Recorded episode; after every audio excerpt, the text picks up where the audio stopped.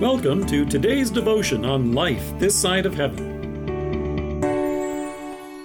The Word of God from Luke chapter 24, verse 27. And beginning with Moses and all the prophets, he explained to them what was said in all the scriptures concerning himself. It must have come as quite a shock to this pair of travelers. Last week, the BBC reported on a couple from Manchester, England, who were sailing around the world. However, their joyful trip soon left them downcast in sorrow. While Elena Manighetti and Ryan Osborne were out on the Atlantic on their way to the Caribbean last month, the coronavirus began to spread around the world.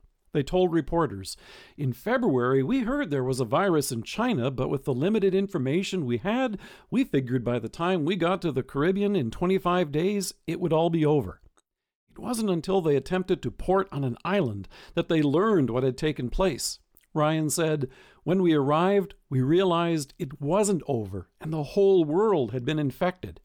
On Easter morning, Luke describes a pair of disciples who also received quite a shock. We hear, Now, that same day, two of them were going to a village called Emmaus, about seven miles from Jerusalem. They were talking with each other about everything that had happened. Even though others had broken the news that Jesus had risen from the dead, they were still sad. Jesus caught up with them, but prevented them from recognizing him. So when he asked them about their conversation, Luke says, They stood still, their faces downcast. One of them, named Cleopas, asked him, Are you only a visitor to Jerusalem and do not know the things that have happened there in these days? Now, at first, when you hear about this couple on their sailing ship, you can't help but wonder how could you not have known? Are you the only two people in the world not to know what has happened? What about all the radio broadcasts and the internet? What about friends and relatives who must have tried to contact you? However, as reporter Jessica Sherwood notes, they asked their families to keep in touch, but with one rule no bad news. But that's just the point. Today, we live in a culture which tries its best to avoid bad news. For many, this includes hearing about sins and Jesus' death on the cross.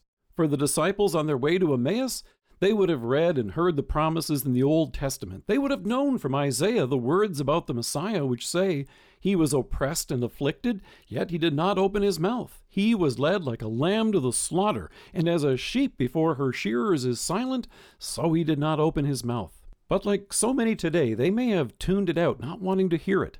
They had in mind their own ideas for the Savior, possibly including the overthrow of the Romans in Israel, and his death didn't fit in with those plans. But if they would have listened, they also would have heard God's promise My righteous servant will justify many, and he will bear their iniquities. Hearing of our Savior's death was in fact the last thing that these disciples wanted to hear. It seemed to be the end of all their hope. However, it was just the opposite. Their disappointment was soon turned into overwhelming joy. Jesus told them, How foolish you are, and how slow of heart to believe all that the prophets have spoken. Did not the Christ have to suffer these things, and then enter his glory? And beginning with Moses and all the prophets, he explained to them what was said in all the scriptures concerning himself. Jesus would have assured them that his death was necessary, as we hear in Isaiah. The punishment that brought us peace was upon him, and by his wounds we are healed. Jesus died for our sins and rose to bring us eternal life. Having a living Savior is your assurance of both. You could be sure this couple must have pored over all those old newspapers to learn about this deadly pandemic. And you can be sure those two disciples would soon pore over all those promises in the Old Testament that they had closed their ears from hearing. Here is the good news of our Savior's cure for sin and death itself. Here is the fulfillment of all those promises. Let us pray. Living Lord, help me never to shun the word of your cross from my ears, but in it discover the very life you have come and given to me. Amen.